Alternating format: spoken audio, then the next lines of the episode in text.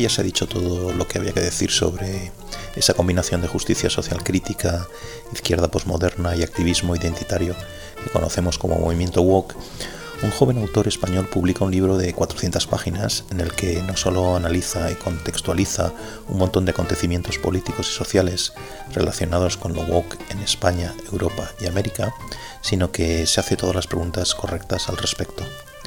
Juan Soto Ibars es periodista y escritor, y autor del libro que acaba de mencionar, La Casa del Ahorcado, como el tabú asfixia la democracia occidental, y es autor también de otros ensayos sobre la sociedad actual. También es columnista en los periódicos El Confidencial y El Periódico de Cataluña, y colabora en Onda Cero, Radio 3 y TV3.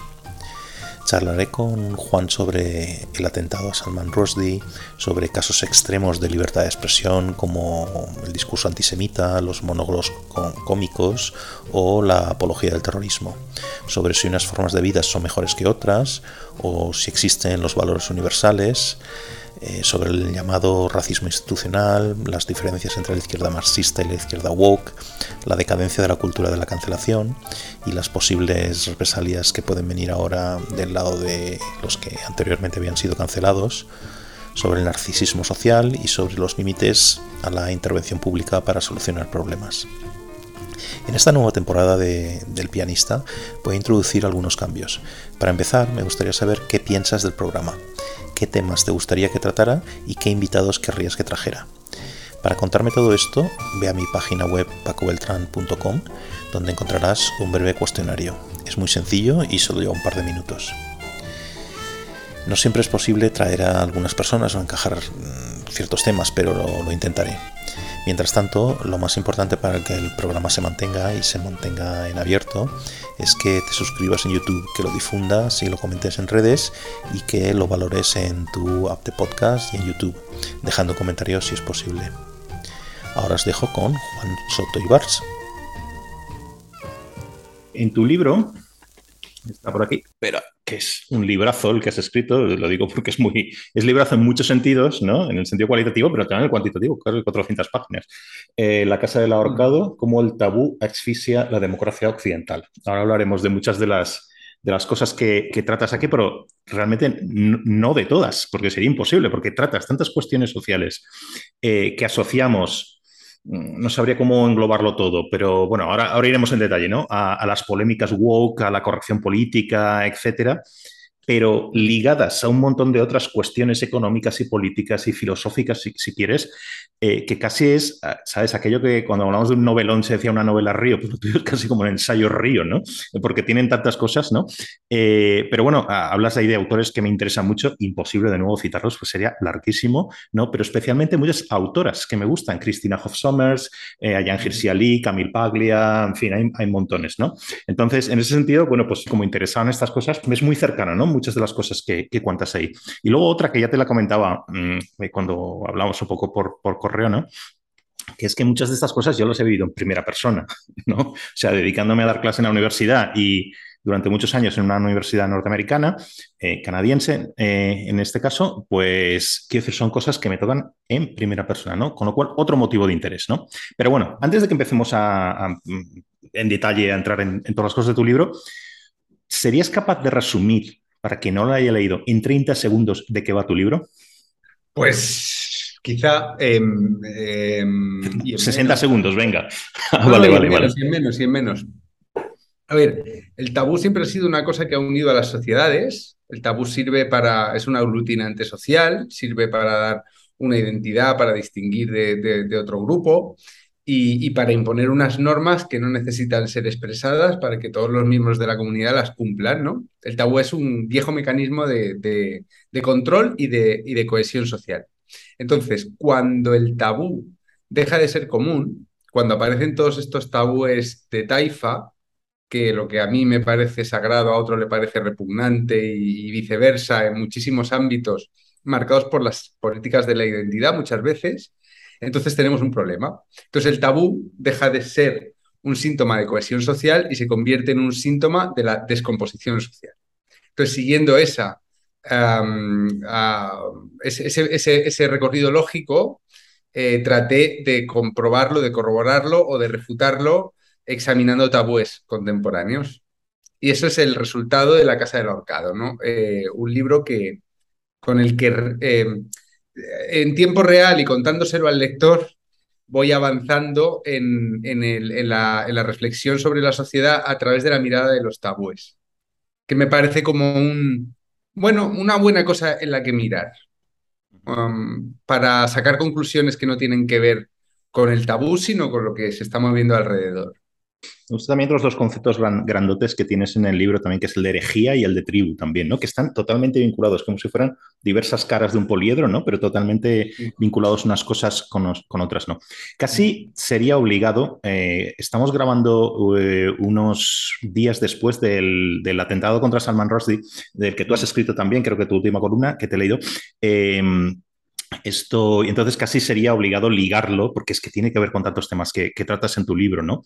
En varios medios de comunicación, españoles y extranjeros también, eh, había una frase que es que chocaba mucho, que es que al hablar del atentado se decía que se desconocía el móvil del atacante, ¿no? Entonces, esto a mí me parece alucinante, ¿no? Esto es quizá prueba de, se, se nota la ironía, no hay ni siquiera que explicarla, ¿no? Es prueba quizá de que el miedo funciona. A ver, yo no diría que. Yo no diría que eso es un síntoma de miedo exactamente. Mm, el tratamiento que se da al atentado contra Salman Rushdie en los primeros días es el. Lo que es interesante es pensar que es el opuesto al que se dio a, la, a los pinchazos de sumisión química, mm. entre comillas, del verano. Eh, eh, los mismos medios que estaban diciendo que no sabían por qué un tipo llamado Hadi Matar, eh, con nombre más persa que la hostia, y con un Facebook lleno de publicaciones pro-iraníes, los mismos medios que decían que no sabían por qué ese chico de 26 años había apuñalado a Salman Rushdie, decían que estaba habiendo una epidemia.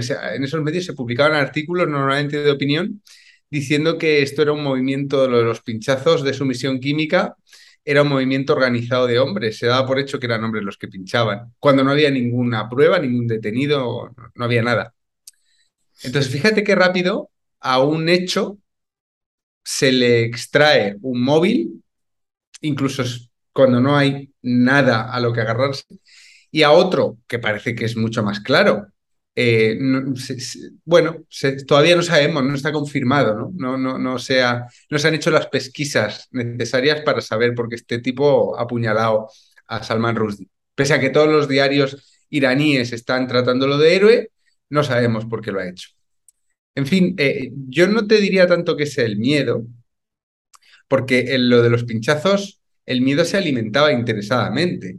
interesaba crear una atmósfera de miedo, no sé, bueno, no sé si por los clics o por alguna otra, algún otro motivo más oscuro y más ideológico, pero está claro que fue una campaña del miedo.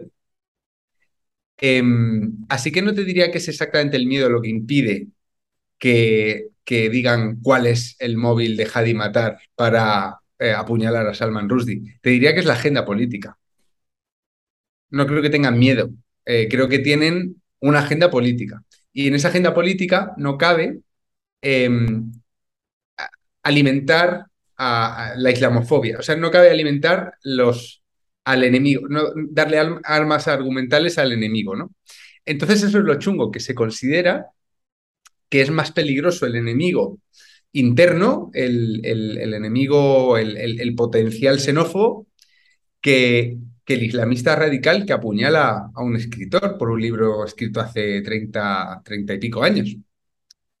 O sea, eh, por eso te, Supongo que lo que me refería es, em, había varias cosas ahí, ¿no? Era el miedo y luego también lo que decía al final de que las instituciones no son tan sólidas como nos parece. El hecho de que mm. estemos planteando nuestra disyuntiva entre las posibles consecuencias de la xenofobia, sean, sean quienes, es que también habría que buscar quiénes son esos potenciales xenófobos, etcétera. Pero solo el que estemos cediendo ante esos potenciales males xenófobos frente, frente a llamar a una cosa Mm, por su nombre. Quiero decir, eso para mí si es, o sea, ya me mojaré aquí, quiero decir, es que para mí sí es una, muestra, un ejemplo de que esas instituciones de que esas, perdona, esos valores, si quieres, no están tan asentados. Quiero decir, el hecho de, no llamar a las cosas por su nombre. Es decir, hay otro ejemplo que quizás es más claro, quizás. Eh, tú lo tratas en el libro, ¿no? Que es toda la cuestión de los atentados al periódico francés Charlie Hebdo, ¿no? Por ejemplo, ¿no? Eh, lo tratas bastante al principio, ¿no?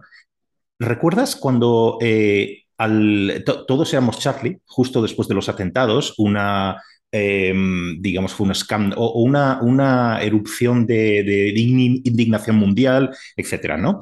Eh, todos éramos Charlie. Esto de todos ser Charlie, al cabo de una semana o dos semanas ya no éramos todos Charlie, solo unos cuantos eh, seguíamos siendo Charlie, ¿no? y ha empezado a verse las grietas en esa indignación. Una segunda parte, si se puede llamar así, que también atardas en el libro, que es este caso de Samuel Paty, que es cinco años después, un profesor de eh, una escuela secundaria quiere mostrar a sus alumnos, entre los cuales hay eh, niños eh, de familias musulmanas, cuestiones relativas a la libertad de expresión. ¿no? Entonces, avisa de lo que va a hacer, unos niños pueden salir o quedarse, etcétera, un poco como se hace, también hablaremos de esto, en las clases de universidad, el trigger warning este, ¿no? no nos vayamos a ofender por estas cosas, ¿no? Quien quiera se puede salir. Bien, sabemos cómo acabó este asunto. Eh, un radical islamista acabó cortándole la cabeza cuando salía del colegio, ¿no? Hubo una propuesta después de nombrar al colegio con el nombre de Samuel Paty. Los, los padres de la Asociación de Padres de Alumnos la rechazó. Entonces, uniendo unas cosas con otras, quiero decir, la indignación está clara, pero ¿hasta dónde llega nuestra indignación? Y hasta dónde es miedo y hasta dónde es autocensura. Y, vuelvo a lo de la agenda porque mm, el, proyecto de la sociedad multicultural, no, no multirracial, ¿eh? multicultural, eh, ha sido un fracaso. Ha sido un fracaso. No. Ha sido un fracaso y ha sido un fracaso por el Islam. No ha sido un fracaso por eh, las democracias liberales. Las democracias liberales están preparadas de hecho, hay muchas culturas conviviendo en España, culturas diferentes que conviven, eh, grupos diferentes que conviven, pero hay grupos que son intolerantes, que son reactivos y que no aceptan eh, eh, no, no, no la cultura, sino los principios básicos del Estado liberal. Y el Islam es uno de ellos. Hemos leído a Yanis Ali, ella no para de repetirlo. Ella ha pedido muchas veces que se tenga claro. Y ese, o sea, por eso no, el miedo actúa. El miedo actúa cuando, por ejemplo, ninguna revista eh, puso la caricatura de Mahoma después de los atentados, del atentado de Charlie Hebdo. Yo creo que ahí toda la prensa europea de izquierdas y derechas tendría que haber abierto con la caricatura en la portada. ¿Qué es lo que hicieron las editoriales en España en el año 89 cuando publicaron los versos satánicos? Se juntaron muchas y así no había quien disparar, ¿no? El problema con el Islam es que em, los, eh, no, es una etnia, no es como la, no es como los judíos, no, es como la, eh, lo que se llama islamofobia, no es como el antisemitismo o el racismo hacia los negros o la Eso está claro. Porque el Islam no es una etnia, el Islam es un, credo, es, una serie de dogmas. Y esos, esos dogmas que emanan del profeta están, eh, son contrarios a la democracia liberal. Samuel Paty ofreció a sus alumnos musulmanes salir de la clase.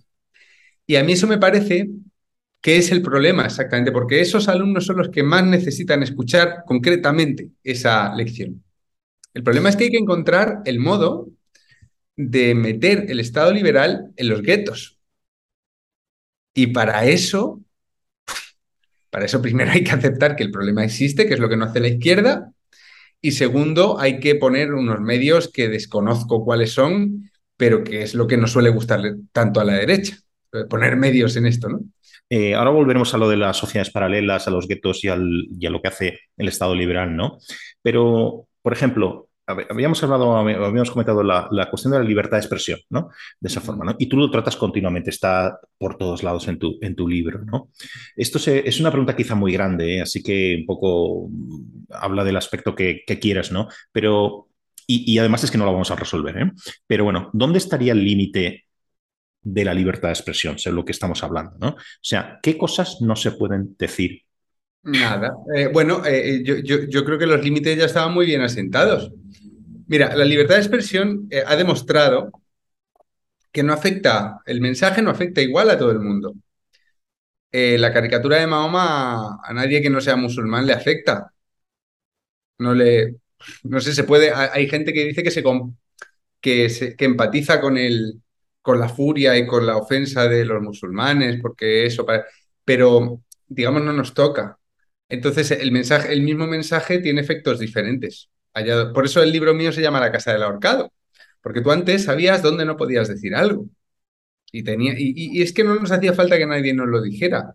En la casa del ahorcado no se, no no se nombra la soga. Todo el mundo, todo el mundo, cuando nombra la soga en la casa del ahorcado y alguien le da un codazo y se da cuenta de lo que acaba de hacer, se siente mal.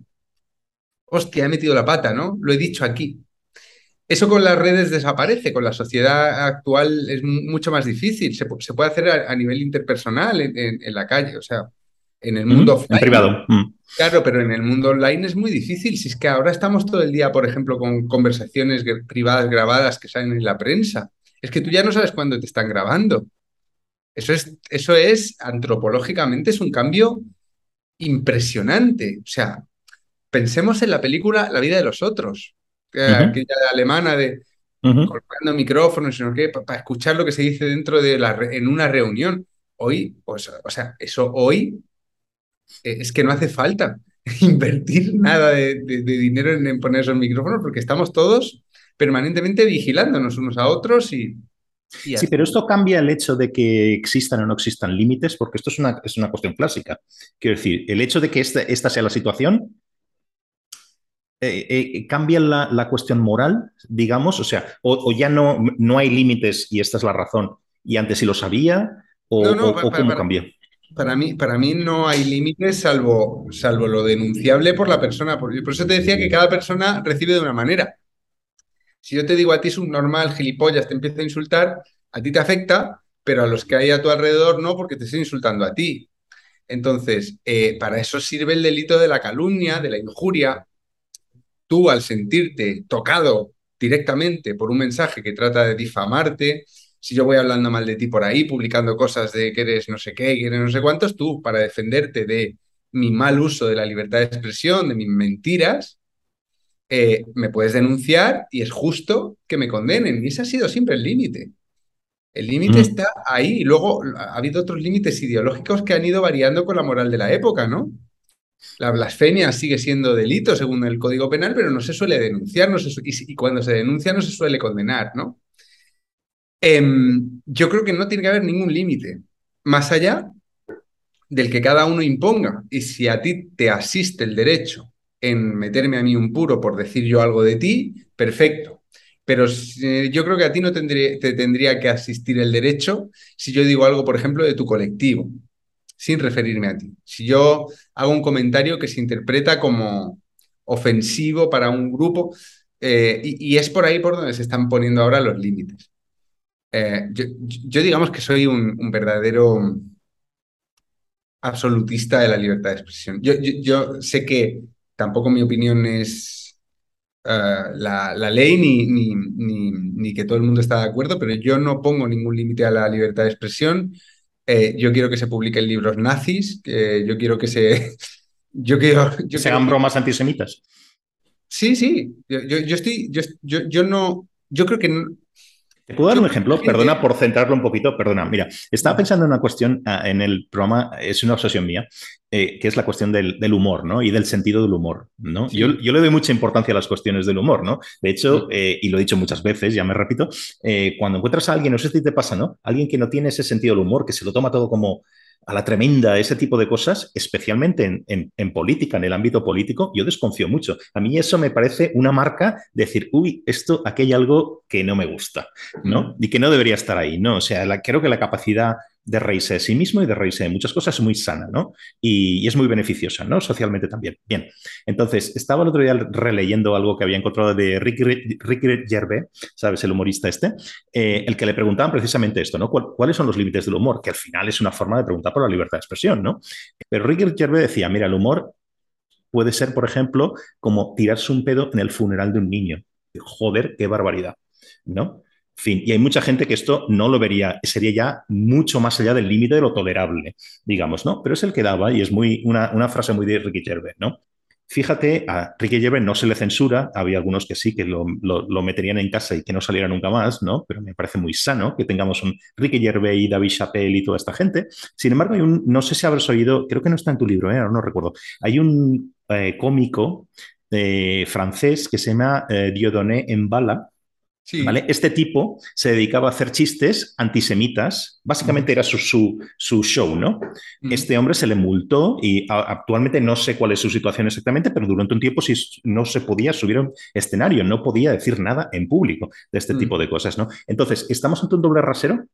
Porque a mí personalmente, Ricky Gervais a ver, me puede revolver, me lo paso muy bien escuchando algunas cosas son un poco fuertes, pero jamás en la vida se me ocurriría censurar y, me parecía alucinante que se le censurara. Sin embargo, este otro hombre, joder, he visto algunas cosas que decir, esto primero no tiene puñetera gracia, pero claro, yo también tengo que mirarme críticamente, no tiene gracia para mí, ¿no? Entonces, ¿dónde ponemos el nivel?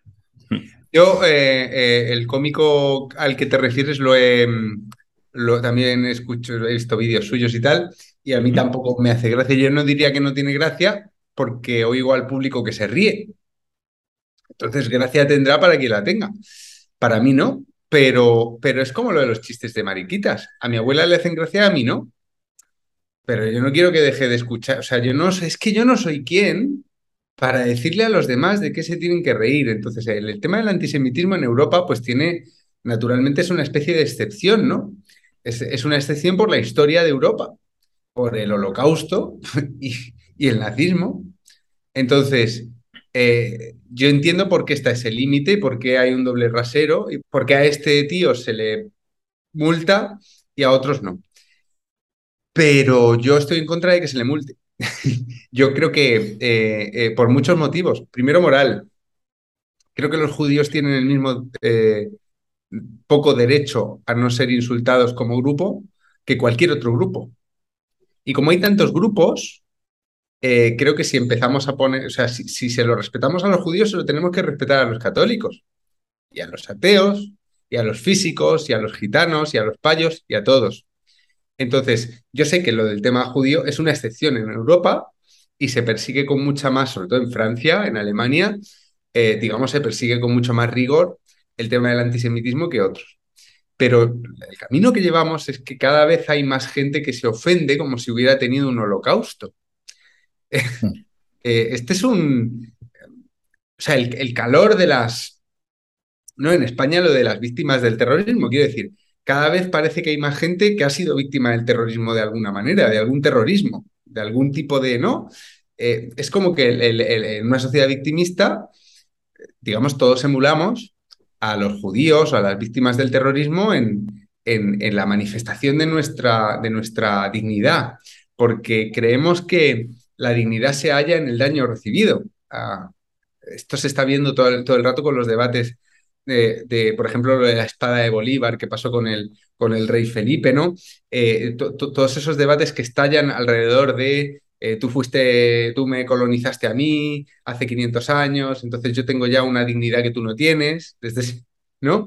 Em, a mí todo esto me parece un problema. Así que yo sí que te diría que para mí debería estar incluido en la libertad de expresión el hecho de que un tipo que quizás sea moralmente deleznable eh, y que habla para un público posiblemente moralmente deleznable, ¿no? De antisemitas, haga sus chistes. Tampoco es un límite eh, que un preso de ETA salga de la cárcel, se le monte un homenaje y ese homenaje, una especie de pasacalle o desfile por la que pase por debajo de la casa del tipo al que asesinó? Es un ejemplo buenísimo. Y tengo un ejemplo buenísimo para contestarte. Bueno, hay un abogado en Estados Unidos que salió de la nada para defender a un grupo de neonazis que querían desfilar haciendo una marcha neonazi por un barrio judío de una ciudad, no recuerdo tampoco qué ciudad exactamente, pero querían pasar por en medio del barrio judío con sus estandartes de la esvástica y tal. Y entonces se lo prohibieron. El, no sé, el ayuntamiento o quien fuera les, prohibió hacer ese desfile y, ellos dijeron que, que, no se estaba respetando la primera enmienda. Entonces salió un abogado, Martin Garbus. Martin Garbus. Salió un abogado y los defendió, y los defendió gratis. eh, Martin Garbus es judío. Para mí, Martin Garbus es el eh, epítome de lo que tiene que ser un defensor de la libertad de expresión. Martin Garbus dijo, por su familia además había sido exterminada en, los, en, Polonia, em, Garbus dijo, si creo en el derecho a la libertad de expresión, este es el caso que tengo que ganar para probármelo.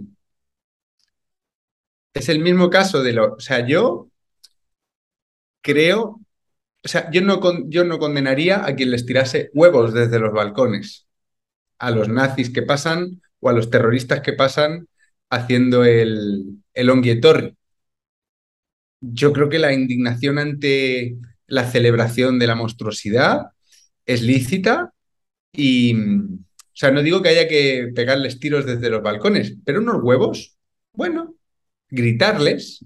Hay una escena muy bonita en Blues Brothers, en la película Blues Brothers, que está inspirada en el caso este de Martin Garbus, me parece, que salen los nazis de Illinois eh, haciendo un desfile de nazis de Illinois por Illinois. Y hay un atasco de tráfico. Entonces están los tíos ahí con los patéticos, con sus esvásticas y unas caras de fofos allí y tal. Y está todo el mundo gritándoles, gritándoles, gritándoles. Y los Blues Brothers, como está, está atascado el tráfico, pasan por el arcén y los tiran a todos al río, ¿no? Pasan...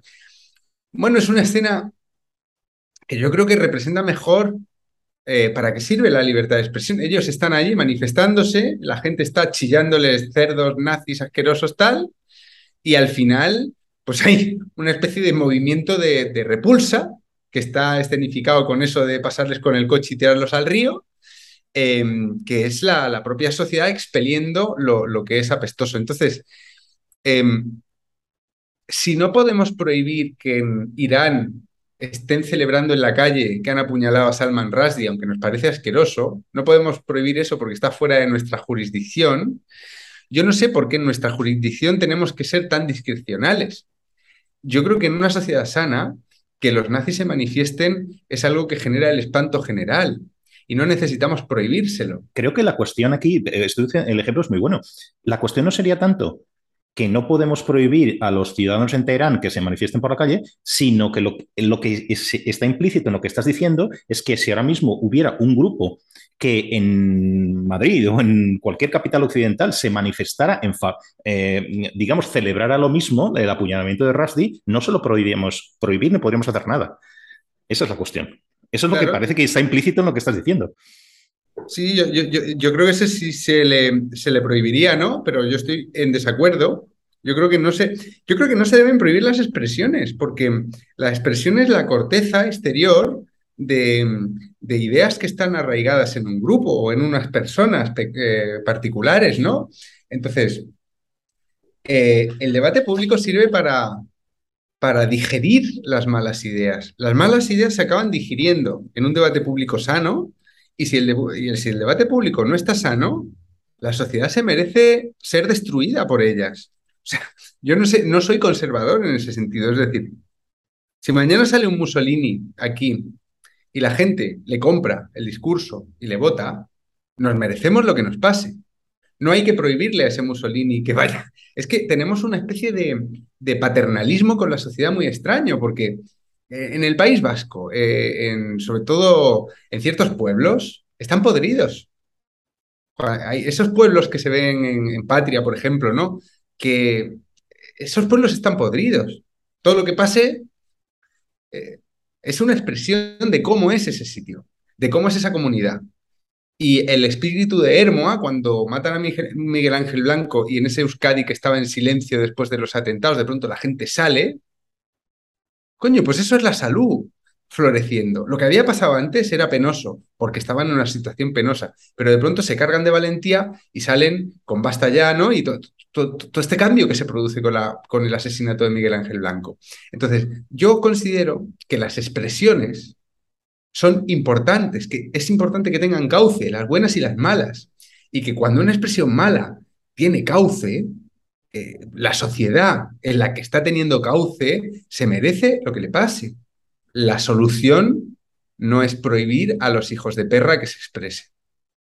¿Tú crees que se puede decir que unas formas de vida son mejores que otras y sustituye formas de vida por cultura, sistemas políticos, instituciones, etcétera, ¿no? También tenemos un tabú sobre esto, ¿no? Si no hablas de los problemas claramente, por eso insisto tanto en esto, al final siempre va a haber un grupo que se va a apropiar de las cosas. Ahora hablaremos de inmigración, que también es una cuestión en la que digas mucho inmigración, multiculturalismo, ¿no? Eh, si no hablas de los problemas mm, que tiene la integración, que son reales, la integración contemporánea de grupos venidos de otros países con instituciones y formas de vida totalmente distintas. Eh, si no hablas de ello y si eres buenista, hay un grupo que se va a quedar el, el, issue que se llama, ¿no? El tema, que es siempre los radicales de derecha, la gente que está en, esos que están a favor de poner vallas en todos lados, ¿no? Y muros en todos lados, ¿no? Entonces, yo creo que hablar, estaríamos de acuerdo, yo creo que en esto, ¿no? Hablar de los problemas y hablar claramente de los problemas en subterfugios siempre es sano y es bueno. Es que es muy difícil encontrar a alguien que en público diga, oiga, en Occidente vivimos mejor y lo demás es barbarie. ¿no? O sea, es difícil encontrar esto. Y siempre son los mismos los que lo dicen, ¿no? ¿Y por qué tienen que ser los mismos siempre los, los, que dicen estas cosas? Bien, yo sí creo que se puede decir que hay formas de vida mejores que otras, y ya está, ¿no? Entonces, esto también está ligado con otra cuestión, que es una cuestión clásica, lo de los valores universales, ¿no? Entonces, ¿existen valores universales? Esto desde el, principio de la teoría política se habla de esto, ¿no? ¿Hay valores universales? Yo creo que sí, pero contra ejemplos a montones, ¿no? La gente que está más a favor del relativismo cultural, pues te va a decir que hay mucha gente en países no occidentales que parece no desear los derechos y libertades o las formas de vida de Occidente, ¿no? Y aquí, a su vez, hay un par de contraejemplos, que son, por un lado, uno, tiene que ver con el mito de la caverna de, Platón, ¿no? El que no sabe un algo, el que no conoce una cosa no puede desearla, ¿no? Si tú tienes toda la información sobre las diversas formas de vida, etcétera, y puedes elegir, ¿vale? Yo creo que si eliges, entonces tiendes a elegir eh, una forma de vida de las que conocemos, más bien liberal, ¿no? Y luego hay otra. En los países occidentales, eh, donde hay diversos grupos étnicos y diversos orígenes, etcétera, suelen converger en cuanto a la forma de vida en un modo de vida liberal, no en un modo de vida iliberal. O sea, los hijos y los nietos de la persona más ortodoxa de cualquier religión que están viviendo en una sociedad libre tienden hacia una forma de vida liberal. O sea, eso es lo que sueles ver, ¿no? Con lo cual yo creo que eso desmontaría esta cuestión de los, de los valores universales. Bueno, ¿qué te sugiere toda esta reflexión que te hago aquí? Eh, estoy de acuerdo con mm, buena parte. Yo universal es un término que me intento no usar desde que empecé a leer antropología, porque mm, em, universal, yo sí lo llamaría supremo. O sea, te discuto lo de universal, pero no lo demás, porque yo sí creo que hay sociedades con valores mejores que otras. Lo que pasa es que no creo que vayan en paquetes. Yo creo que los valores del Estado liberal son supremos porque no hay ninguno nada mejor. Pero, por ejemplo, en países que no tienen Estado liberal, también hay valores que nosotros hemos perdido y que son también muy importantes, valores, eh, de, por ejemplo, de solidaridad intergeneracional, respeto a los mayores, Em, atención a los niños, porque aquí también hemos delegado muchísimo la atención a los niños en escuelas, eh, actividades extraescolares y, no hay comunidad. el juego libre de los niños también es una cosa que se ha perdido en los estados liberales. Los niños no juegan libremente, ¿no? Eh, esa forma en la que jugarías tú en tu época, eh, eso ya se ha perdido. Ahora son parques acolchados con las madres vigilando o las cuidadoras, ¿no? Y, entonces, yo te diría que en cuanto a democracia, claramente Occidente tiene los valores supremos. La gente relativista siempre olvida una cosa. Los que dicen, no, no, también, también, o sea, los que vienen a decir, por ahí se está mejor, ¿no? Por ahí se vive mejor porque, en fin, no tienen estrés o gilipolleces de esas, ¿no? Solo hay un tipo de Estado donde tú puedes decir que tu Estado es una mierda y es el Estado liberal. Tú esto no lo puedes decir en China, tú esto no lo puedes decir en Marruecos, tú esto no lo puedes decir en Arabia Saudí y todo esto no lo puedes decir en ningún Estado que no sea una democracia.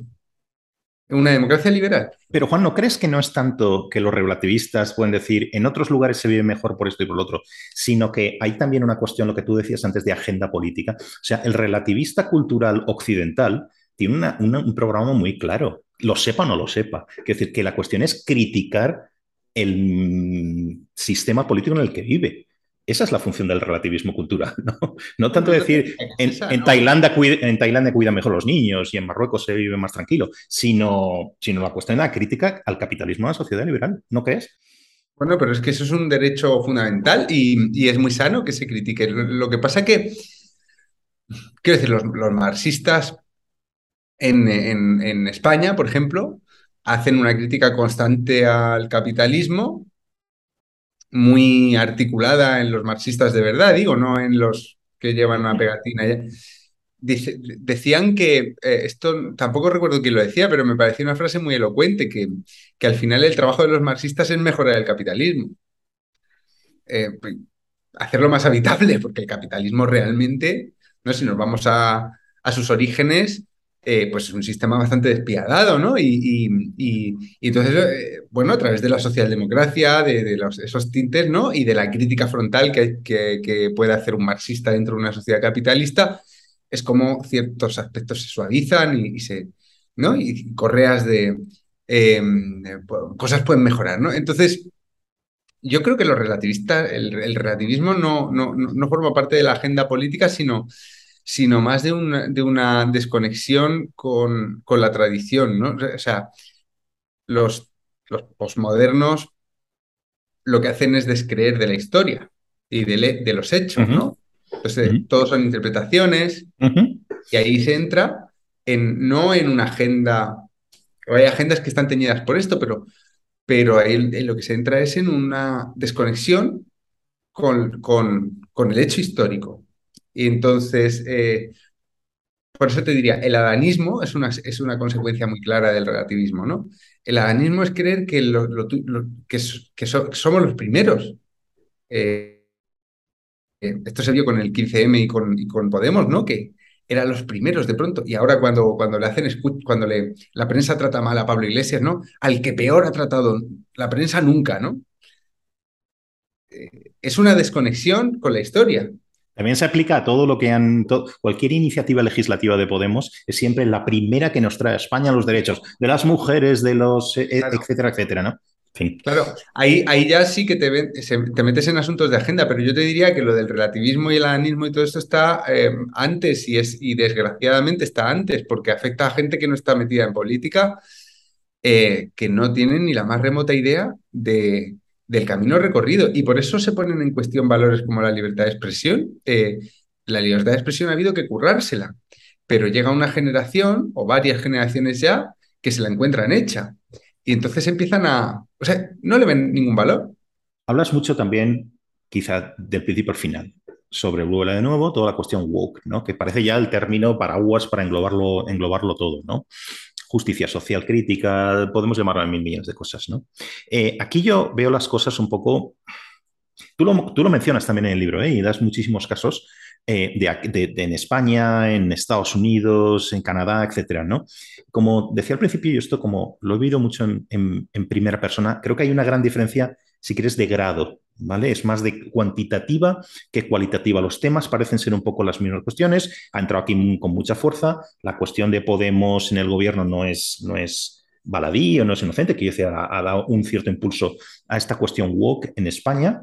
¿eh? Sí. Tú tratas también muchas otras cosas, cancelaciones, por ejemplo, hablas del caso de Pablo de Lora, por ejemplo, cuando lo cancelaron por dar una cuestión en una, por eh, querer dar una conferencia en la Universidad Pompeu Fabra sobre las cuestiones trans, etcétera. En fin, son estas cuestiones que en Norteamérica las ves a diario, ¿no?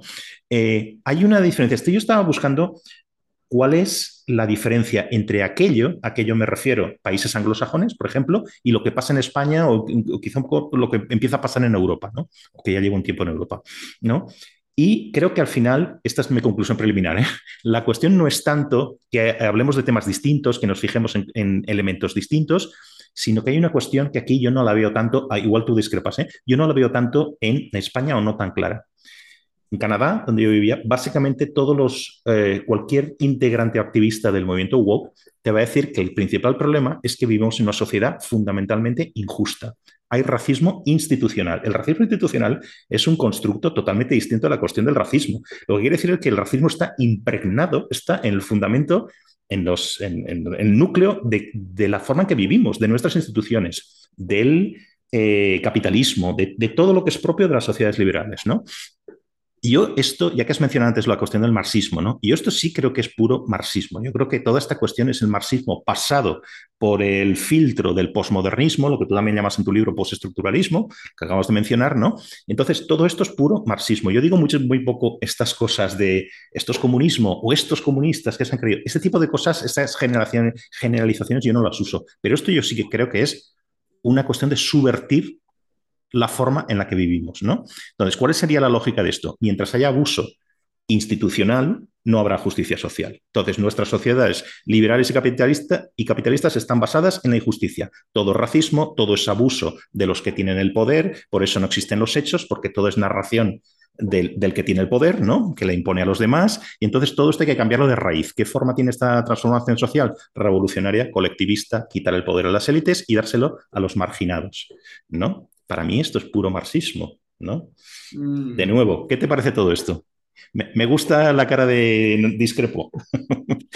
El marxismo, joder, em, el marxismo primero de todo es anti-relativista. Entonces, el marxismo. Perdona, antes de, antes de que es que a lo que me refería con esto del marxismo es que no hay tanto una cuestión de las cuestiones woke, etcétera, trans, los pronombres, todo, es que hay millones de millones de cosas, tú las tratas todas en tu libro, ¿vale? No, no están, forman un todo. Quiero decir, ahí hay una agenda política, por utilizar tu, expresión de antes, la máxima agenda política, una transformación de arriba abajo de, nuestro, de nuestras sociedades. Es que no son cuatro tíos locos que mm, me entiendes, ¿no? Lo que quiero decir, pero ¿no? ¿por qué, pero, pero, pero, ¿por qué marxismo? O sea, quiero decir, no entiendo.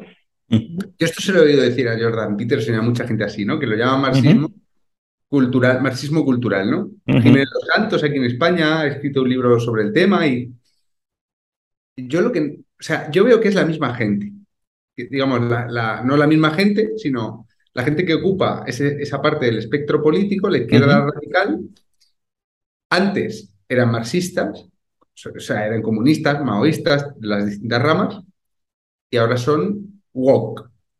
Pero yo no veo que haya una conexión entre el marxismo y lo woke, más allá de una retórica anticapitalista pero es que en, lo woke, lo anticapitalista es pura retórica.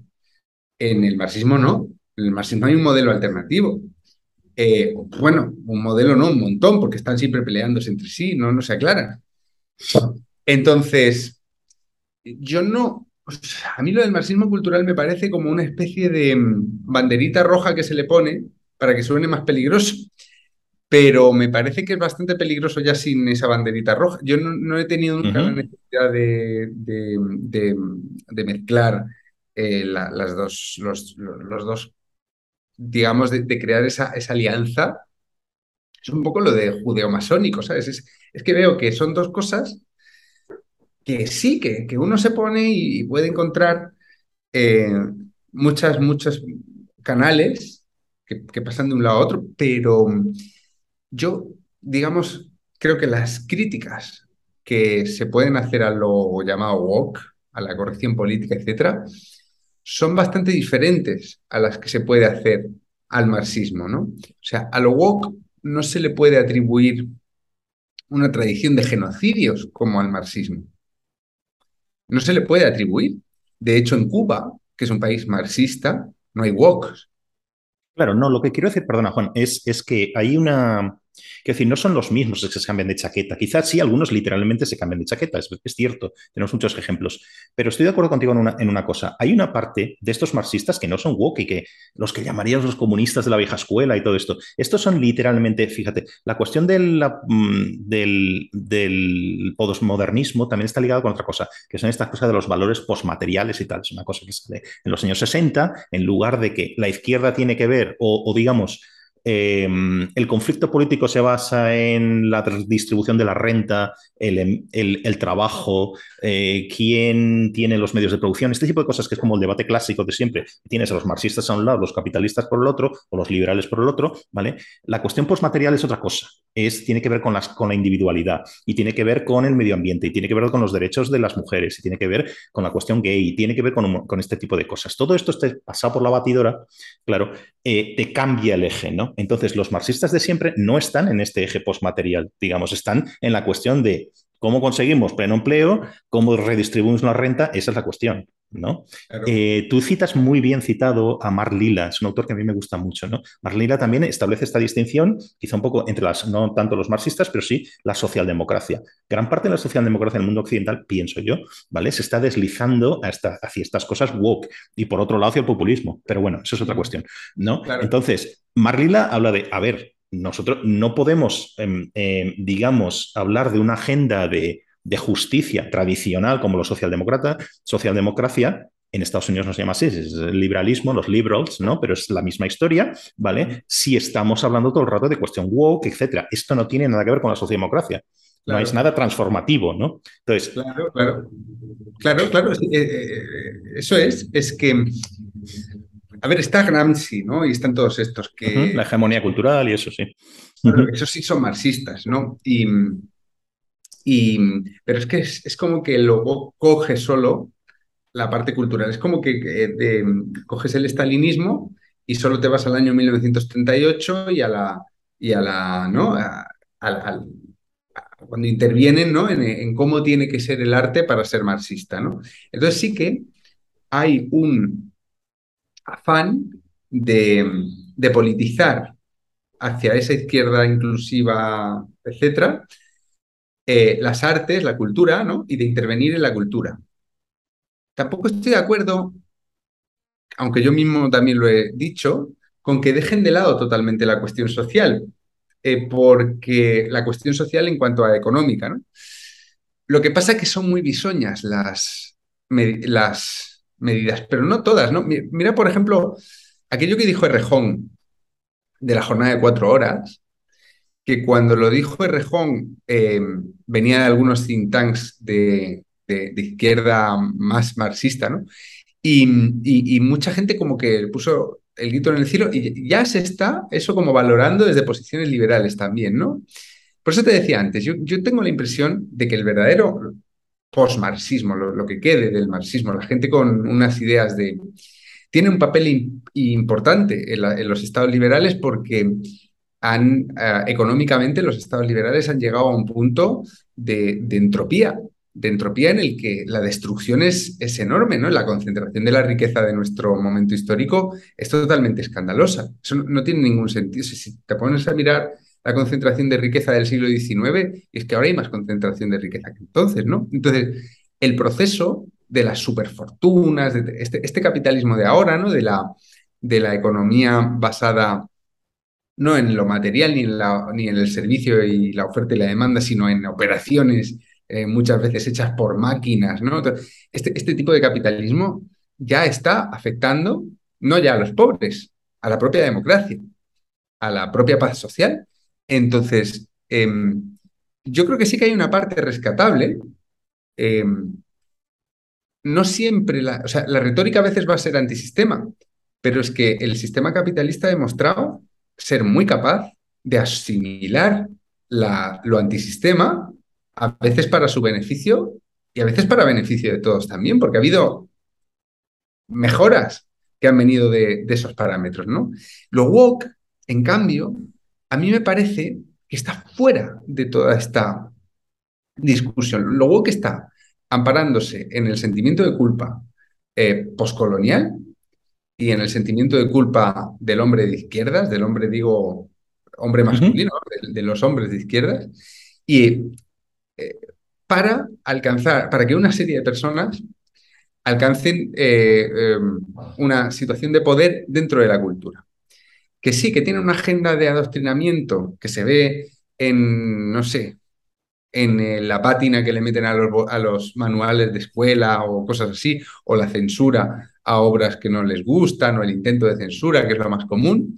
Sí, pero fíjate cómo se está, cómo se, cómo, se está produciendo ya el contraataque. Ah, el mercado es muy listo. El mercado pone los ojos donde le interesa a la mayoría de la gente. Para mí el ejemplo es el fútbol femenino. Los WOC dicen que nos tiene que gustar el fútbol femenino, pero no van al fútbol femenino. Los estadios de fútbol femenino suelen estar vacíos. Si tú le dices a cualquier persona, tú haz la prueba, yo esto es divertidísimo. Imagínate que alguien te dice, no, sí, el fútbol femenino, hay que apoyar el fútbol femenino, el fútbol femenino es la hostia, son la hostia. Dile, vale, dime cinco futbolistas que te gusten. No te dicen, te dicen la que han visto en la resistencia. en el mejor yo, no, te los puedo decir de masculinos porque yo no sigo el fútbol, pero bueno. Yo tampoco. yo no tengo ni puta idea. Pero, pero lo que te digo es que las propuestas eh, culturales woke se basan en un pequeño grupo de gente que ha tenido el favor de los medios de comunicación progresistas para convertir sus disparates y sus caprichos en una suerte de ahora las cosas son así. Mira el programa que hicieron en televisión española ese de, de qué nos reímos ahora, que eran unas cómicas feministas que ponían chistes de Arevalo y de martes y trece y se ofendían. Todo el mundo les dio caña, la gente no es así. Em, y está, yo, yo, veo que ya eh, han aparecido grietas durante los últimos años. Eh, es como que nadie les chistaba porque la gente tenía miedo. Uy, me van a llamar. No, no, ahora ya mm, quedan catalogados inmediatamente para muchísima gente como auténticos pirados. Y yo llevo dándoles caña desde, pero es que desde 2012 que empecé a escribir artículos sobre este tema, cuando no se hablaba de esto, eh, yo recuerdo que al principio mucha gente me decía, pero estás loco, ¿cómo te metes con esta feminista? Hostia, te van a matar. Y sí que se montaba la de Dios en las redes y tal. Poco a poco, cada vez es más la gente que te dice, sí, sí, ya, como, como, que, como que ya la gente eh, entiende que eso mm. eh, es ridículo. Y eso pasa en España. En Estados Unidos han alcanzado un poder institucional enorme. En Estados Unidos tienen las universidades. Esto es lo que cuenta el libro este de, de Jonathan Haidt y Lukianov, la, la, construcción de la mente moderna, no sé qué. En Canadá peor todavía. En Canadá con Trudeau, bueno, las leyes, etcétera. No, no por Trudeau, sino que es así la sociedad. Sí, sí. Trudeau desde luego está montado en esa ola, sí, desde luego, pero él no ha causado esto. Ya. esto ya estaba con los de antes. Vale, ya estaba con los de antes. Vale, vale, pues... Em, Pero sí, sí, que eh, tienes razón, que tienes razón. lo que no sé es en, esas tierras anglosajonas cuánto tardará en, desmontarse, pero ya veo también como cancelación de anti por ejemplo. La Sirenita Negra, em, iban a hacer una adaptación de estas de Disney, de, de, los clásicos de Disney a, actores, y, y, va a ser una Sirenita Negra y la cancelaron por, por la horda de furiosos, ah, ¿cómo va a ser negra? ¿Cómo va a ser negra? O sea, también vamos a tener que tener cuidado eh, con esto en el, en el futuro, porque, porque yo ya veo suficientes síntomas de que eso que se llama cultura de la cancelación, que ha estado dominado por, por, por la izquierda woke, ¿no? que ha sido la que ha cancelado sistemáticamente productos que no le, ¿no? Que, que no le gustaban, etc., ya se está manifestando en lo anti-woke también. Y, coño, eso también va a ser una cosa interesante de, estudiar porque, porque al final estamos hablando de intransigencia cultural, ¿no? De, las cosas tienen que ser como yo. Eh, y eso a los creadores. Mira, hay una película que está muy bien que se llama Men, que es una peli de terror, donde los, el mal absoluto es el hombre heterosexual y la, y la víctima es la mujer, ¿no? Y está hecha según los parámetros del feminismo más demonizador de hombres. La película está muy bien.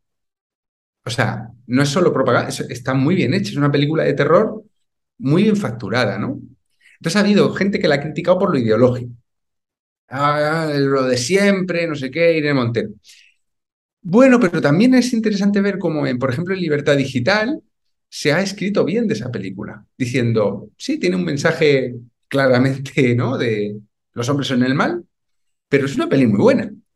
Entonces, para mí ese es el punto al que tenemos que llegar, ¿vale? O sea, si un creador tiene una ideología política y hace una película, un libro, lo que sea, cargado con su ideología política, lo que tenemos que exigirle es que esté bien. Es lo que no pasa con las películas de superhéroes estas de, ¿no? de, puro, ¿no? Que es que son mierda. Em, pero, pero yo creo que tenemos que ir hacia eso, hacia un punto en el que, yo, siempre lo, digo mucho últimamente, yo estoy deseando ver una cómica que sea como Bill Burr. ¿Has visto? Sí, sí, conozco a Bill Burr, sí. pues que sea como, o como Ricky Gervais, ¿no? Pero feminista radical. Y que me haga reír, que me incomode tanto como a lo mejor Ricky Gervais puede eh, eh, incomodar a una feminista radical que se acaba riendo si es una tía lista y maja y, ¿no? y que aprecia, ¿no? Pues yo tengo muchas ganas de, de empezar a reírme de los que se, con los que se ríen de lo que yo soy, ¿no? Porque también nos hemos instalado en esto de lo anti-woke, en una suerte de conformismo, de que ya nos gusta que nos digan todo el rato lo que ya pensamos. Y a mí eso me inquieta mm. profundamente al final, luchando por la libertad que quieren arrebatar los woke, acabamos perdiendo la libertad porque acabamos en la autocomplacencia. Ya, no somos libres de disfrutar cosas que nos incomoden, ¿no? El problema eh, que yo veo es, y en cierta manera tú lo has mencionado y lo mencionas en tu libro, es que no es una cuestión solo de opiniones, de que esté esto en un lado y esté esto en el otro lado. En Canadá, por lo que, hablar de lo que yo conozco, y sé que es lo mismo en todos lados, aquí no tanto, Quiero decir, tú puedes, en teoría, en teoría, no conozco ningún caso que haya pasado así. En teoría, tú, en Ontario, donde yo vivía, tú puedes ir a la cárcel por siendo profesor de universidad o profesor de un colegio o de un instituto, no utilizas los pronombres que la persona que tienes enfrente te está diciendo. No es una cuestión de que vayas a tener una bronca social o de que te vayan a putear en Twitter. No, no, es que puedes acabar en la cárcel. Esa es una cuestión. Como mínimo, de nuevo, no conozco a nadie, no sé si ha habido casos. Eh, en mi universidad, tú te podías jugar tu puesto de trabajo por una cuestión de esta, por un, por, un montón de cosas de este tipo, que aquí nos reímos. Pero es que allí estamos hablando de un poder institucional. También te pueden echar a la calle. Aquí, pasa a menor escala, aquí pasa mucha menor escala. Pero lo que yo te digo, si, si ese proceso es el que he documentado y lo conozco, lo que yo te digo es que creo que eso ya se ha roto, que creo que están apareciendo grietas muy importantes. Por ejemplo, en Estados Unidos y en Canadá, ¿eh? o sea, no solo aquí. Jordan Peterson es la primera grieta que aparece en Canadá, ¿no? Y lo demonizan y lo convierten en el demonio blanco y todo lo que quieras. Pero Jordan Peterson en Canadá tiene muchos seguidores. Sí, sí, claro. Claro. Y ya ha aparecido. Es verdad que también Jordan Peterson acaba como eh, el efecto Boadella que llamo yo, ¿no? O sea, como te atacan tanto, acabas tú radicalizado y furioso, ¿no? Y pierdes un poco el.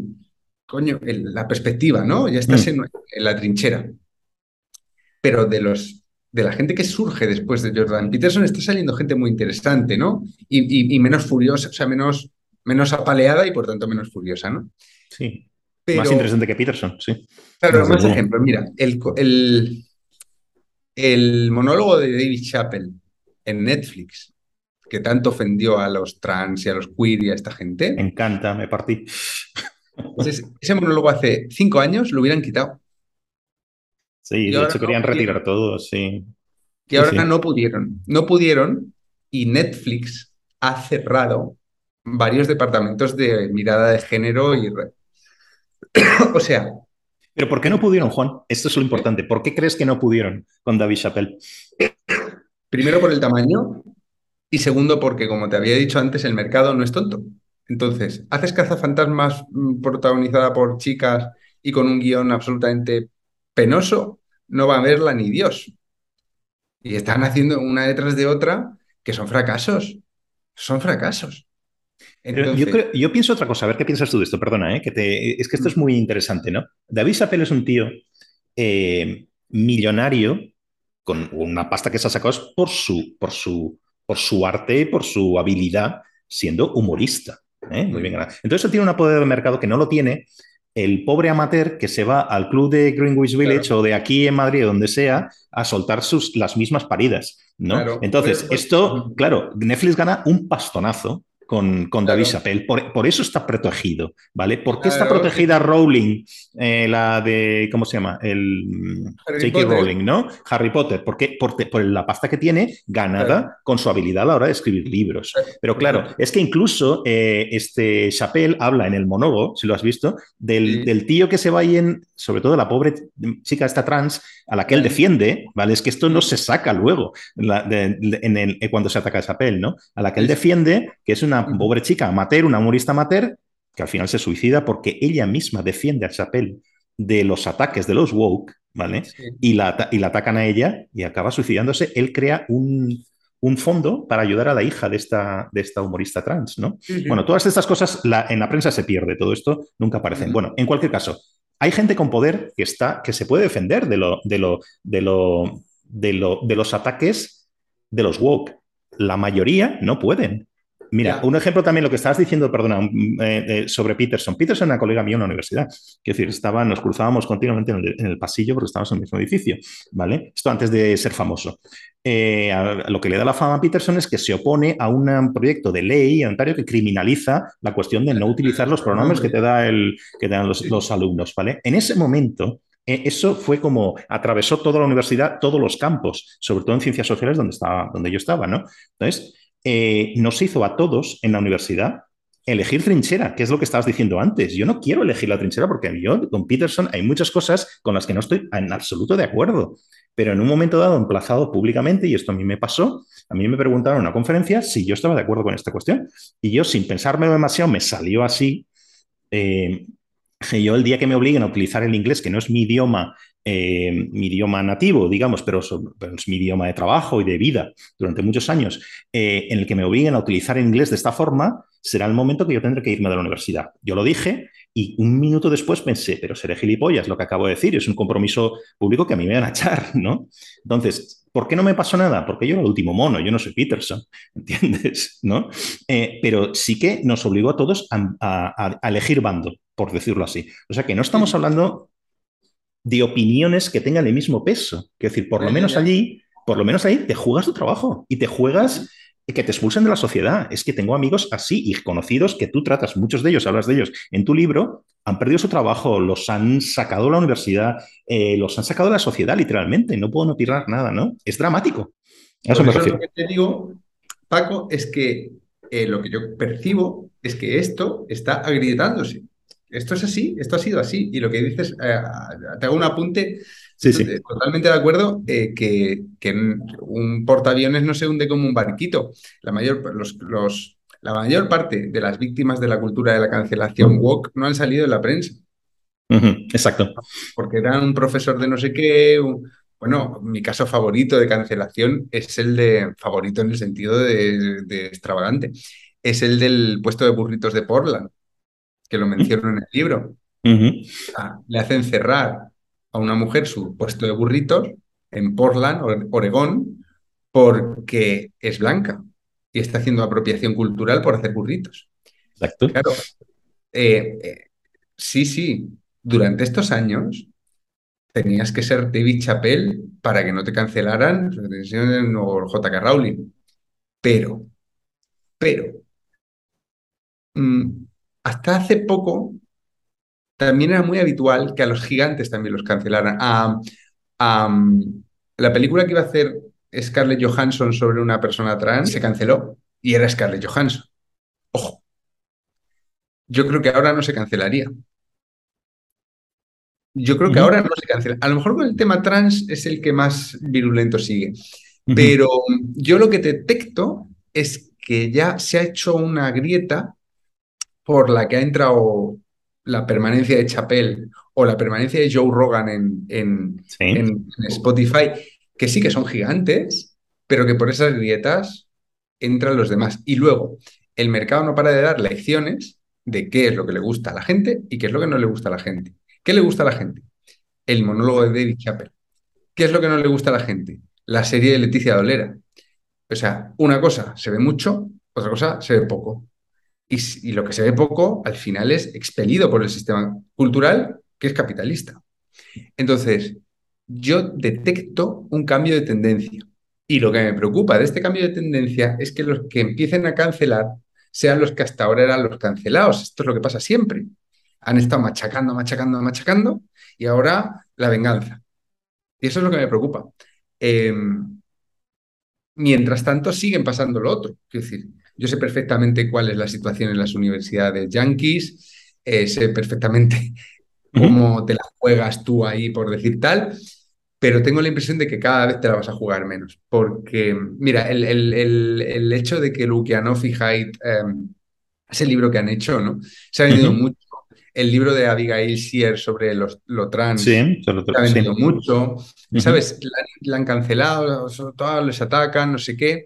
Eh, son bestias negras, pero, pero no deja de venderse. No deja de venderse, cada vez más gente se interesa eh, y cada vez más gente se da cuenta de que no hace falta hacerse trumpista para abominar de estos walks, que es, lo que ahora en España... Claro, yo tengo esa cruzada, ¿no? De decir, yo sigo considerando que soy más bien de izquierdas. O sea, yo no soy de Vox, pero es que a mí todo esta, este rollo de, de ¿no? De, eh, de lo woke y de, y de negar que la inmigración o el Islam eh, es un problema o que, existen las denuncias falsas en violencia de género, o todos estos mantras em, de la corrección política típica al hispanis, que son diferentes a los de otros países, pues a, mí me repatea y me parece que, nos aleja de las, de las, soluciones a los problemas que sí que existen, ¿no? Entonces, eh, mira, yo, no es por tirarme el moco, ¿vale? Pero Arde las redes lo publiqué una, uno, cuatro meses antes del Me y está el Me Y el primer caso que yo recojo es de 2011, del linchamiento digital. No hablaba nadie de linchamientos digitales, pero yo cuando vi lo que le pasó a Nacho Vigalondo eh, por poner un tuit diciendo una tontería, es que no me acuerdo ni lo que era, pero que lo echaron del país y se montó la de Dios, yo, yo cuando vi eso dije, uy, vamos a estar atentos. Y ahí están empezando. Y a lo mejor me equivoco, pero tengo la impresión de que esta cultura de la cancelación woke ya da muestras de agotamiento, que cada vez hay más gente decente, pues vamos a decir gente decente, ajena, ajenamente a las ideologías, ¿no? Pero gente que no son, pues eso, el, verdadero racista, ¿no? Que, que, ¿no? Que, que, lo que quiere es que no haya corrección política, pero, pero, pero porque es un hijo puta, ¿no? sé no, cada vez hay más gente como tú, como yo, que no es racista, que no es mm, maltratadora, que no es. y que está harta de que les pongan candaditos en las cosas. Yo tengo la impresión de que esto ya está. Y que ahora vamos a. Por eso, que ahora vamos a tener que observar, ver qué pasa con los vengativos de nuestro lado, que yo ya detecto algunos. A mí me da la impresión de que antes queríamos eh, emular a los mejores, ¿no? ¿Vale? O sea, yo qué sé, un, famoso médico, un tío que sube al Everest, el primero que sube, o un aventurero, lo que sea, ¿no? Alguien. Em, ¿No? Y ahora queremos nosotros ser todos, todos nosotros los protas, ¿no? O sea, pero sin hacer nada relevante, sin haber descubierto nada, sin haber creado nada de valor para la sociedad ni nada, sino chorradas en TikTok o saliendo en la tele, en bolas o yo qué sé. Este narcisismo, ¿vale? ¿Qué papel juega en todo esto? ¿Lo promueve, posibilita, lo que estamos hablando, lo hace más grave. Me parece muy interesante lo que has dicho, de emular a los mejores o, pedir que nos emulen a nosotros sin ser los mejores, que al final es lo que hacemos en, ¿no? Eh, no, me tenéis que emular a mí. Normalmente, el narcisismo tribal este del que yo hablo es, es una, es como el condensado, el, el,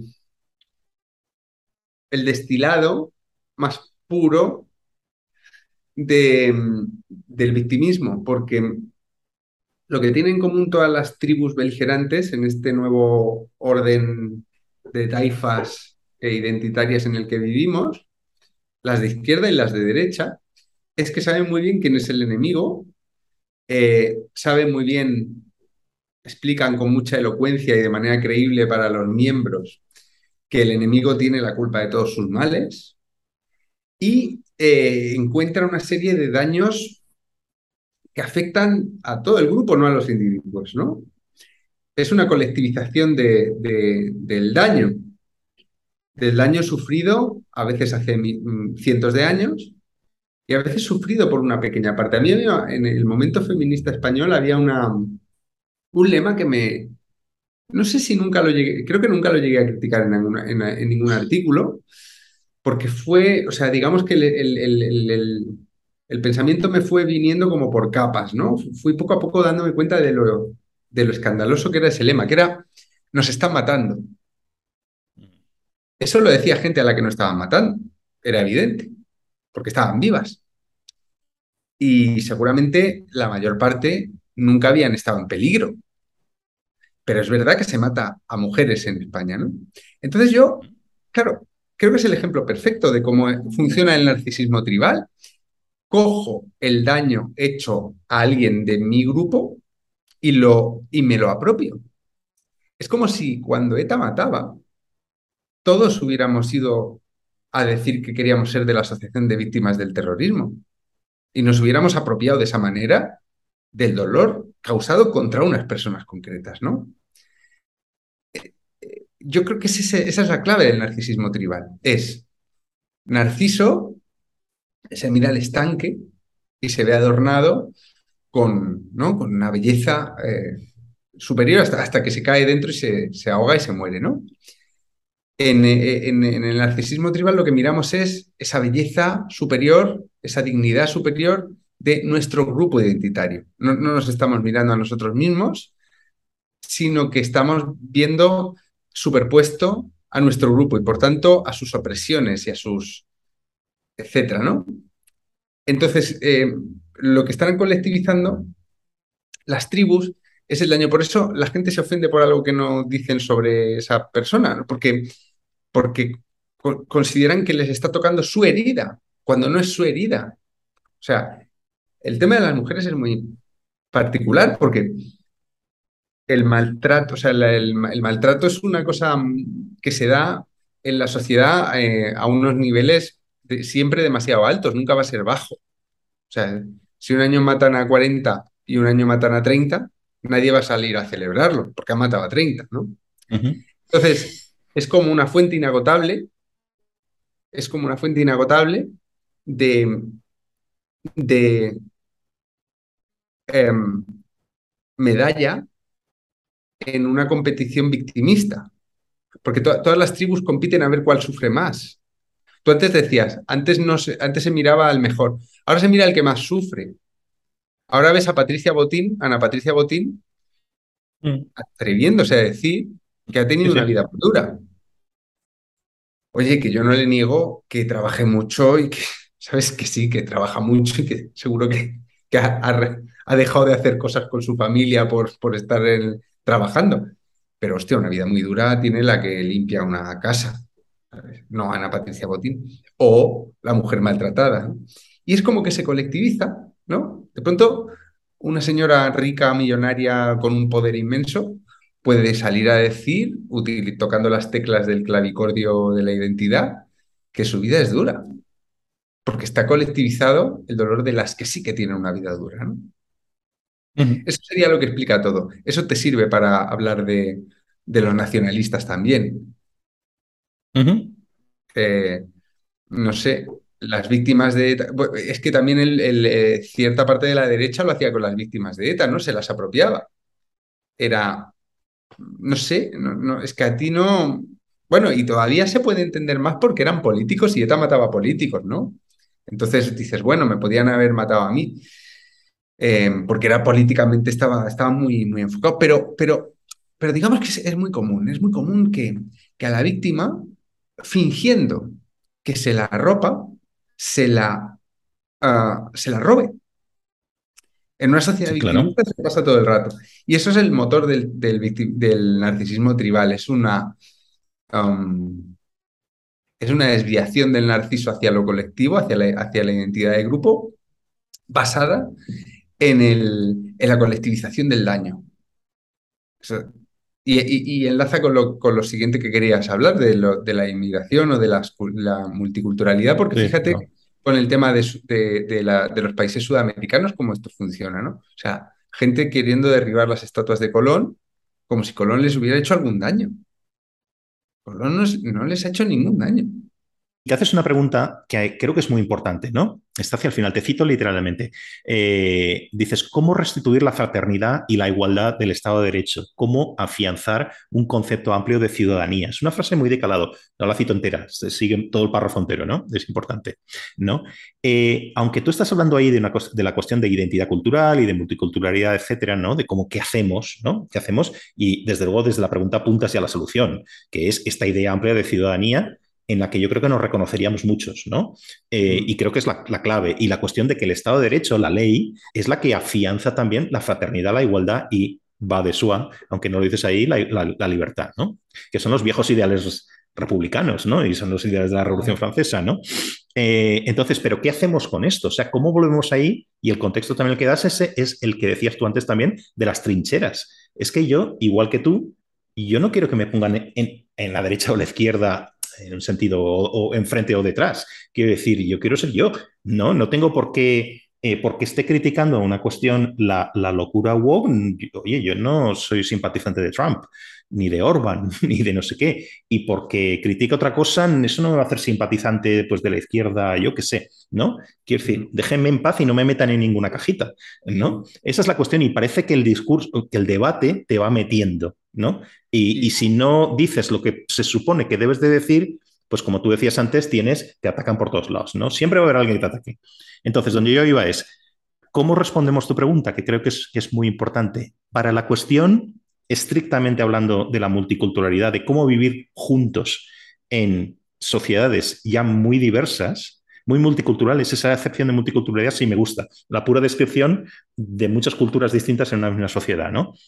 Eh, y es una cosa que le, oí decir a un profesor mío, que ojalá me hubiera inventado esta frase, pero no es mía, eh, que decía respecto a qué hacemos con la inmigración en los países, en Europa, por ejemplo, un buen criterio podría ser bienvenido al club, pero respeta las reglas. Dice mucho esto, ¿no? O sea, bienvenido al club significa que no te voy a poner un muro, no te voy a poner una alambrada, voy a dejar que entres. Me parece buena la mezcla, ¿no? Pero respeta las reglas, no me las quieras cambiar, ¿no?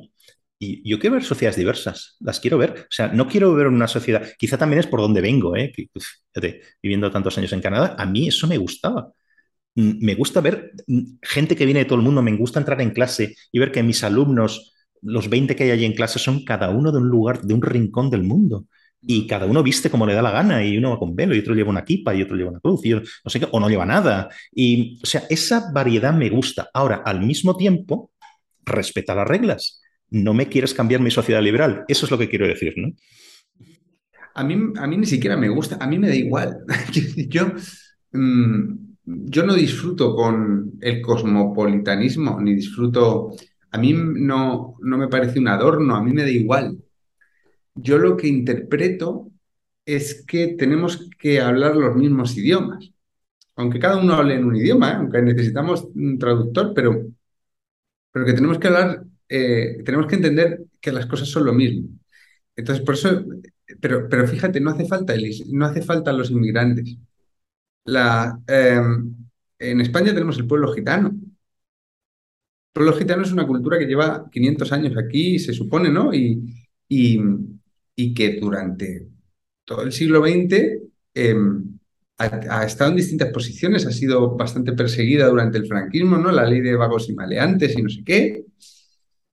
Y, pero luego en democracia, pues, pues se hicieron cosas para intentar integrar un poco más en, los preceptos básicos, pero siguen abandonando las gitanas la escuela a los 14 años, cuando les viene el periodo. Y sigue habiendo una serie de, de costumbres que son contrarias a los derechos humanos. Y hay unas, claro, lo que hace la izquierda es atribuirlo todo a la opresión y al racismo. Pero es que lo, eso es el mito del buen salvaje. Los tienen agencia, tienen unas preferencias, tienen unas. quieren hacer las cosas de una manera. Cada, ¿no? O sea, y es lo que nunca se tiene en cuenta cuando se habla de la sociedad multicultural. Es decir, es que puede que aquí hay gente que venía de fuera o de aquí que no quiere vivir así. No quieren. Entonces tú dices, eh, ¿cómo, qué, hacemos con estos? Pues es que no hay una solución muy fácil, porque echarlos Es una utopía. Una utopía que además va, va a ser un atropello a los derechos humanos, porque ¿dónde coño los vas a echar si es que muchos son de aquí? No los puedes echar, no eres quien para echarlos. Em, siempre se, pues, no sé, se evoca la educación, ¿no? educar, pero es que muchas veces no quieren. No quieren. Entonces la pregunta que hay que responder es, eh, ¿cómo se responde a no quiero? Porque tampoco se llega a expresar con estas palabras, pero, pero al final es eso, es que no quieren. Y eh, un Estado liberal tiene que permitir el no quiero. Es lo que decíamos antes, los antisistema, los punkis, toda esta gente, tienen sitio en una sociedad capitalista y liberal. Y eso es lo bueno de una sociedad capitalista y liberal, que a lo mejor en China los estarían fusilando. Aquí no somos de fusilar. Em, entonces, ¿qué hacemos con los que no quieren? Es una pregunta que, para que yo no tengo respuesta. Lo que sí que veo es que había una tendencia hasta los años 90 en la que todavía movidos por aquellas palabras tan sabias de, Martin Luther King en Occidente, se entendía que el camino era que los de abajo estuvieran incluidos con los de arriba. En el caso de las minorías, ¿no? Que no importara ser negro, que no importara.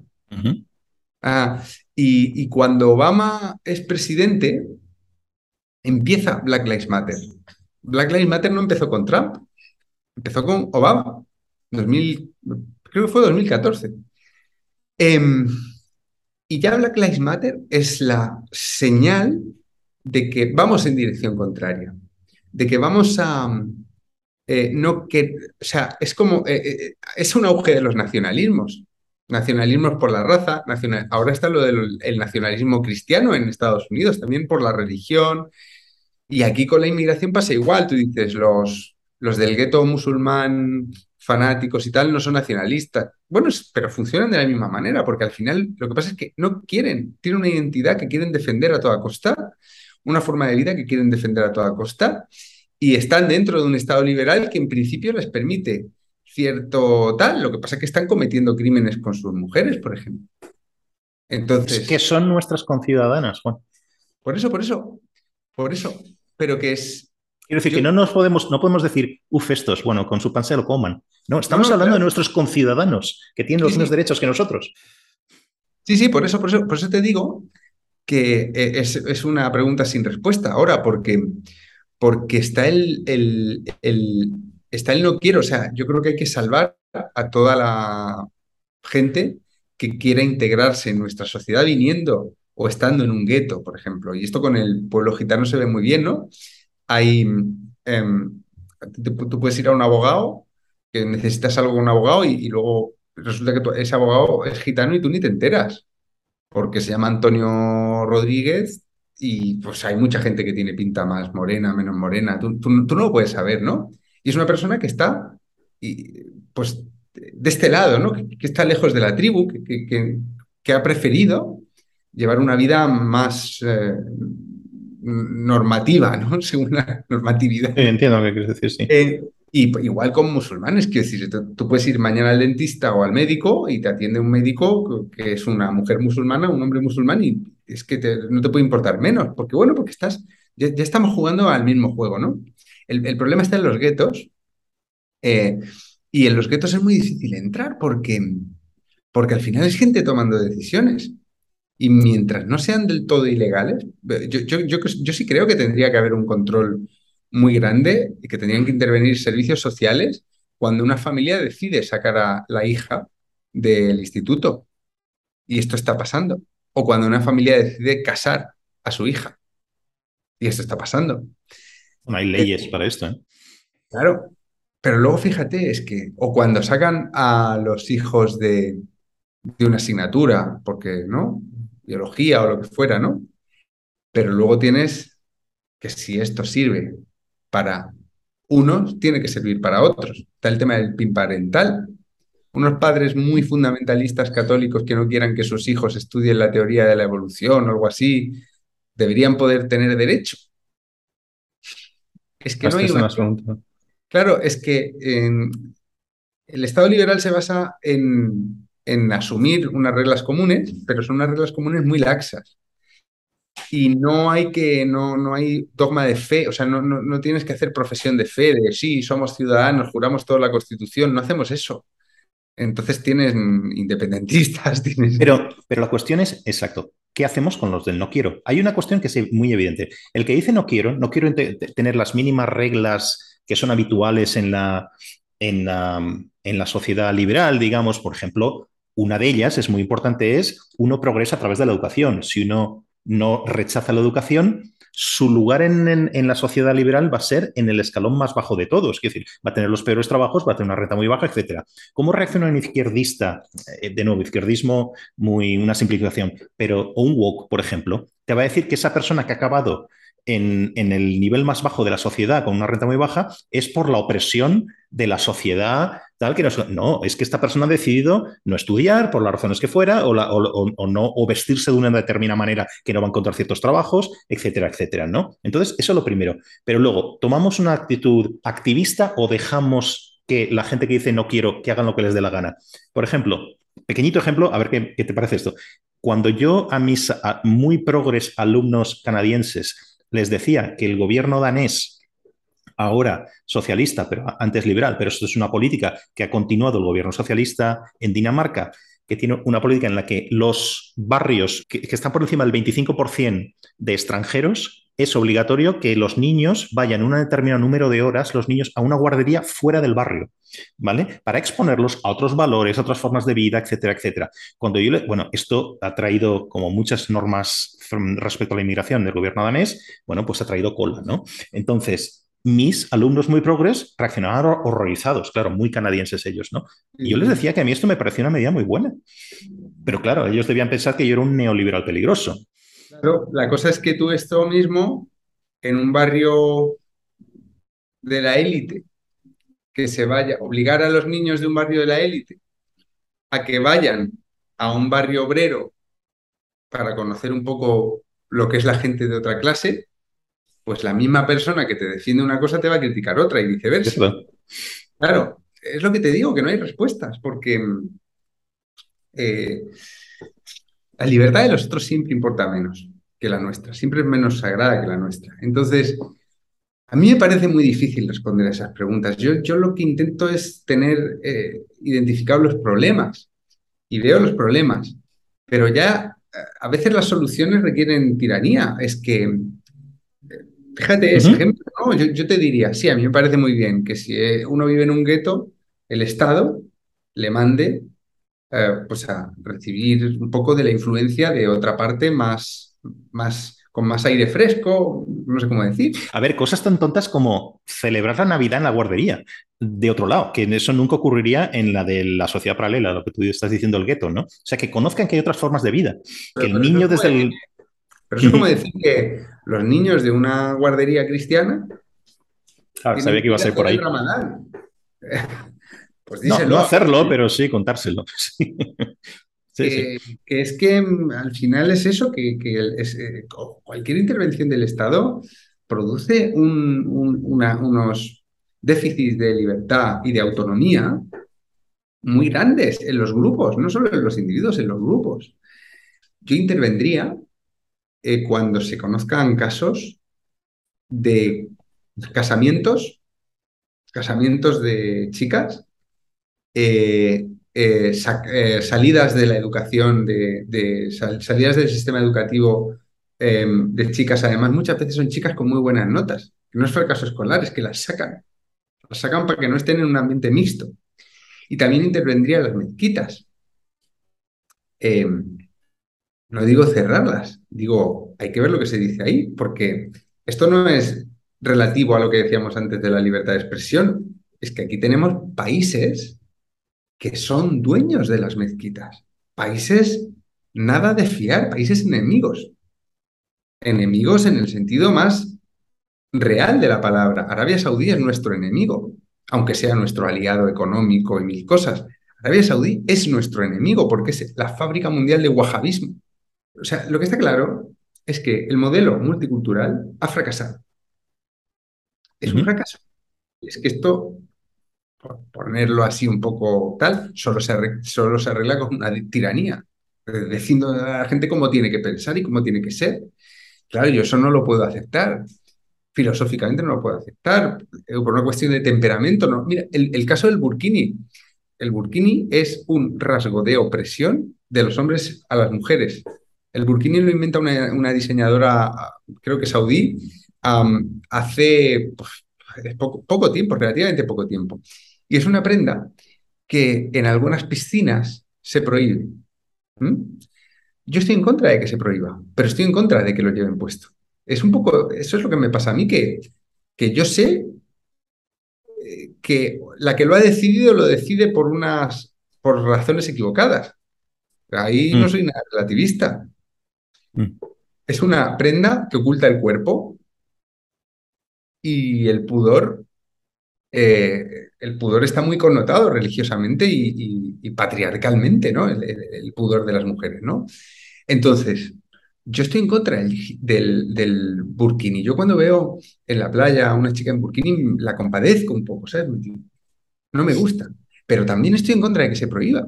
Porque si se prohíbe, claro, si se prohíbe ya, ¿por qué ponemos el límite ahí particularmente? ¿Por qué ponemos, cuántas cosas más se pueden prohibir que nos gustan más? Que, vaya muy bien este, La Casa del Ahorcado, y, que, mucha suerte también con el próximo cuando, cuando salga. Y, hablaremos también. Oye, que mil gracias por el buen rato que llevamos hablando. Gracias, ha sido muy interesante. un abrazo.